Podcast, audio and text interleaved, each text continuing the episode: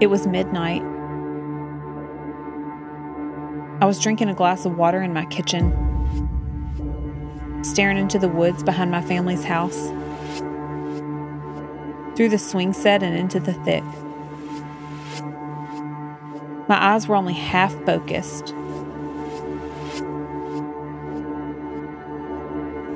Until I saw it. A dark, almost shapeless figure standing next to the lone oak at the edge of the trees. I slowly turned off the light above the sink. It came more into focus. It wasn't an it, but a very large man.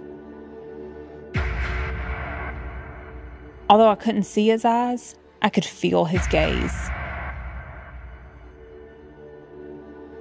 I was frozen in fear and curiosity. I wanted to call for my husband, but didn't. Afraid any movement or sound might set the man in motion. I continued to stare until finally he started slowly stepping backwards and faded into the woods.